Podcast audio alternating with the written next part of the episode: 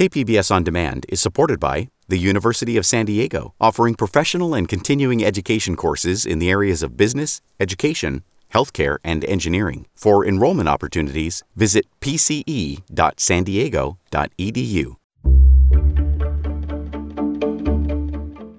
Good morning, I'm Debbie Cruz. It's Monday, December 11th. A local representative proposes a federal law to prosecute fentanyl overdoses as homicides. More on that next. But first, let's do the headlines.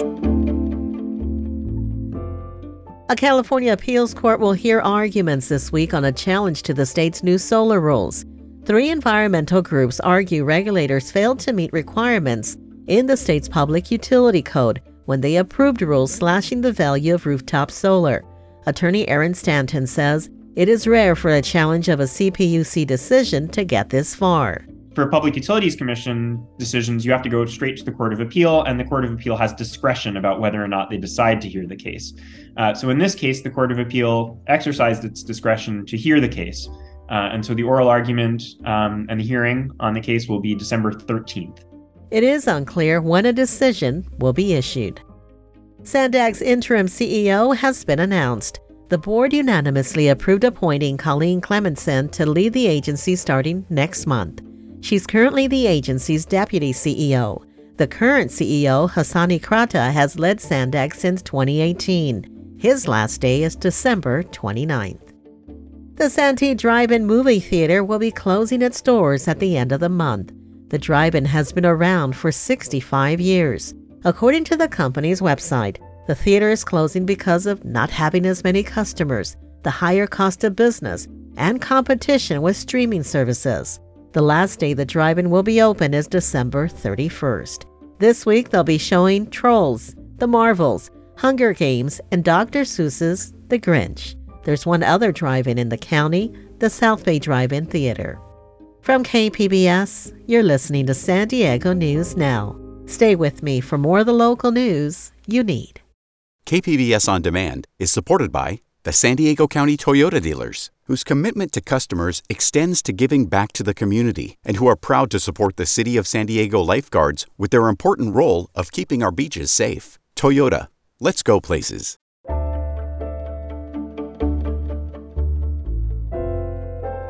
Earlier, we told you Representative Darrell Issa is introducing legislation that could make it easier to prosecute fentanyl deaths as homicides. Reporter Katie Hyson went to Temecula City Hall for the announcement. Dozens of signs surround the podium. Cassandra Walker Nolan, forever 38. Maddie Matich, forever 16. Alexandra Capelouto, forever 20. Below their photos, the words victim of drug induced homicide poisoned by fentanyl. Parents say their children didn't know the pills they bought from dealers, often marketed as less potent opioids like Percocet, contained fentanyl. Alexandra's father, Matthew Capelouto, has been pushing to pass Alexandra's law in California for several years. Issa is taking it federal.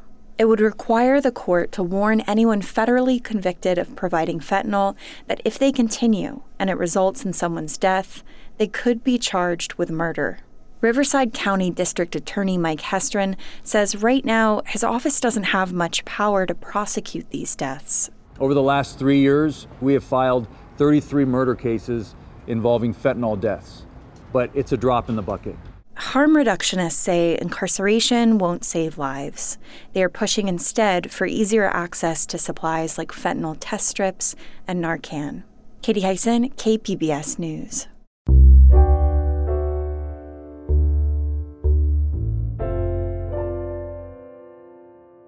Long wait times to travel north across the Tijuana San Diego border is an ugly fact of life we've all gotten used to. But now traffic is jamming up for people going south. Border reporter Gustavo Solis examines this unsettling new phenomena. Rush hour at the border is a symphony of honking cars. Gloria was stuck in the middle of it last Thursday afternoon as she headed south to her home in Tijuana. It took her half an hour to drive just two blocks. It's crazy.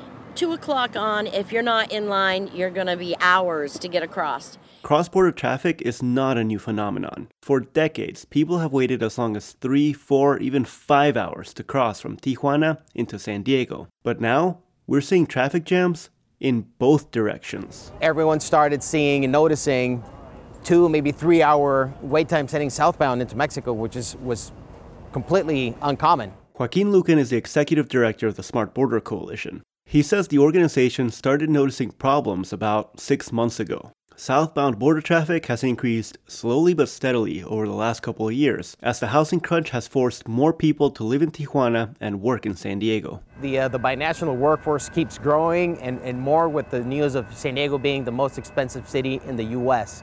So that just creates more stress on, on Tijuana and that creates more stress uh, on the border crosser and on the borders and on our infrastructure. It used to be that this kind of traffic was only bad on Fridays, but now it happens every day of the work week. Streetlight Data is a mobility platform that analyzes thousands of data sources to study traffic patterns. They compared southbound border traffic from January through March of 2022 to the same period this year. Streetlight data engineer Jim Hubble says the data show a steady increase. I would say the yeah the the the rush hour has gone to rush hours. You know, so it's it's it's starting earlier and it's ending later. This kind of traffic can ruin someone's day. Just imagine waiting three hours to cross into San Diego, then work an eight hour shift, and finally wait another two hours to go back home to Tijuana. I mean, so much of your life is lost waiting in the borderline. Margaret Yoba is the co owner of the San Diego based Border Traffic, which developed an app that gives users real time view of traffic along the border. The company launched with one camera in 2010. Now it has more than 40 cameras and tens of thousands of users, all of them planning their entire schedule around border traffic.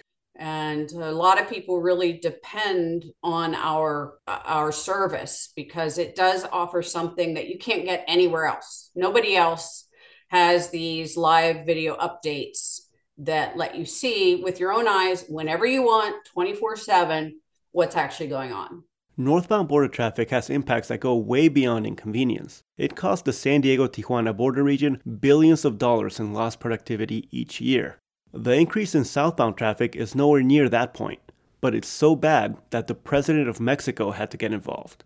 During a pre planned visit to Baja California in November, local reporters asked President Andrés Manuel López Obrador to fix the situation. Es muy tardado, la gente se enoja, viene cansada, entonces todo el día se la pasa en el ir y venir en la frontera. Reporter Yolanda Morales told the president that people are angry and tired. The president said he'd take care of it. Give me until the end of the year, he said. Vamos a poner fin de año. And the situation has improved. Before Lopez Obrador's visit, there would be only six southbound lanes at the border crossing. Now, all 20 are open. Luken says these changes come at a perfect time, right before the holiday shopping season. We've already been seeing some of the benefits of, of, of having all the lanes open, most of the lanes open, heading into, uh, in, into Tijuana. Still, it's not enough. KPBS talked to several commuters on their way to Tijuana in the middle of Thursday's rush hour. Está feo el tráfico, no sé por qué no agiliza. Victoria said she waited four hours to cross into San Diego that morning, then waited another hour to get back into Tijuana. No, pues se pone de mal humor el bebé porque y ahorita quiere ir al baño. To make matters worse, her son had to go to the bathroom. Gustavo Solis, KPBS News.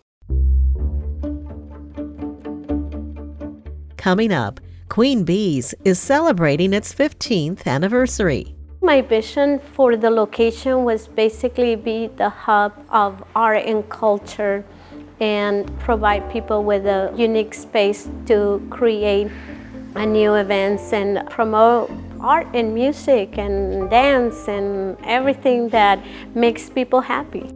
We'll have more on Queen Bee's history and how they plan to celebrate the anniversary just after the break.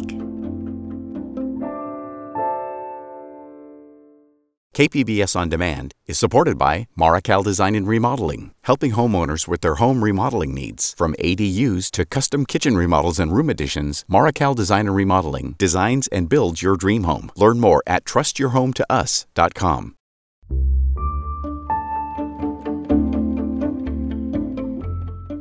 Queen Bee's Art and Cultural Center is a lively community space and a beacon for artists in North Park. This month, it celebrates its 15th anniversary with a party tomorrow that will look at the history and legacy of the venue. My colleague Beth Accomando spoke with Queen Bee's founder, Alma Rodriguez, about the history of the center and what to expect at tomorrow's celebration. Here's that conversation. Alma, you are on the eve of the 15th anniversary for Queen Bee. So, for anyone who's not familiar with this location, explain what Queen Bee is. Well, Queen Bee's is an art and cultural center here in the heart of North Park, and we've been here for 15 years, so I'm excited about tell everybody about what's going to take place. And what was it like when you first opened up Queen Bee 15 years ago? What was this area like, and what was the response to it? Nothing what it's like today. Basically, I came in a perfect time. Economy was pretty much crashed, and there was a lot of, of abandoned places and buildings, and it was a kind of a challenging times. But when I moved here, it definitely it, it bring a new era to North Park. So a lot of new businesses start open up. It was the art district at the time, and it still is uh, maintaining the the cultural part of the art district. So, but a lot of new amazing restaurants and locations and uh, novelty stores. So I seen North Park being transformed, and I'm so happy to be part of it. And what was your vision for Queen Bee when you opened it? What did you want it to be? How did you want it to kind of function in the community? Uh, I think my vision for the location was basically be the hub of art and culture and provide people with a unique space to create a new events and promote art and music and dance and everything that makes people happy. And you are going to be celebrating your anniversary on the 12th, which is a special day for you. It is a very special day. For some reason, the 1212 has been following me around throughout my life. I registered the name Queen Bees on December 12, 2008. And I didn't know how things were going to take place, but I think the community accept a new type of situation here with this building. 1929, that's when it was the showroom for Dixie Lumber Company. And it built all the craftsman homes. So when I saw this building, how unique and beautiful it was, I just know that I needed to turn it into a cultural space.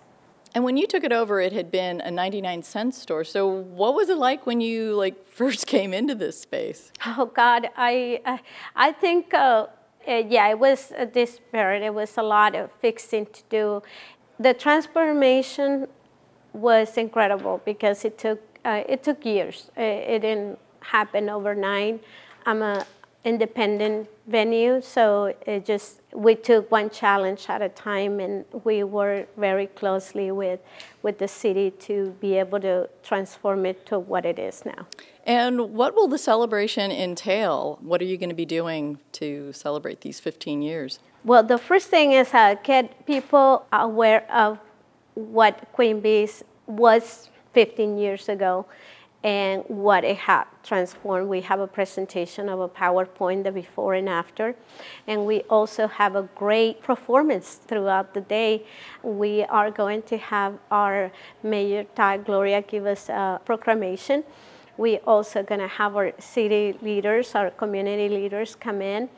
And it's just to be a party for the community, you know, to everybody to know that Queen Bees is here to serve the purposes of art and culture and good birthday parties and great concerts. We're also going to have our house poet, uh, Rudy Francisco, opening the, the event, and uh, Gregory Page as well. And Gilbert Castellano is going to be our feature. And then we are going to end the party with a swing dance because uh, happened to be our Tuesday night, which is our regular swing dance night. So the stars align perfectly.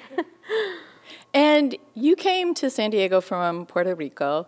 What was it in your upbringing, do you think, that instilled this passion for community and for art and for creating a venue like this? I think as a growing up, having my community neighborhood do music, and we always have a reason to celebrate something the sunset, the, the moon, anything. I think my upbringing had a, a lot to do with being involved in the art scene and the music scene. We always had moments in my life that all I wanted to do was play drums and I don't want to even go to school or do nothing except for playing music. That's part of I, I, guess what I grew up is is a lot of community and all together kind of enjoy happy moments. So for me was I, I, I want to be where the movement is, where the music is, where the art. If we're not dancing, we're drumming, and we're not drumming, we're singing. And throughout my uh, life, I just worked towards creating something bigger than me. And what made you decide to call it Queen Bee? Oh, that's an interesting story. A local newspaper wrote a small blurred article and say, I didn't have a name at the time. I was just fixing walls and painting. And he, when he came and took my picture to be on the, on the publication, the title of the article was The Queen Bee of Art and Entertainment is moving to North Park. I thought, wow, that's a great idea, but I'm not the only queen bee. This place is going to be for all the queen bees in the world that we fought for our, our ideals and our dreams. And there you go, every household has a queen bee. So I created the logo, I drew the logo, and um, it became the Queen Bees of North Park. That's how it started. That was Alma Rodriguez, the founder of Queen Bee's Art and Cultural Center, speaking with KPBS arts reporter Beth Accomando. The venue will celebrate its 15th anniversary tomorrow, starting at noon. That's it for the podcast today. As always, you can find more San Diego news online at kpbs.org. Join us again tomorrow to stay in the know on your community's top stories. I'm Debbie Cruz. Thanks for listening and have a great Monday.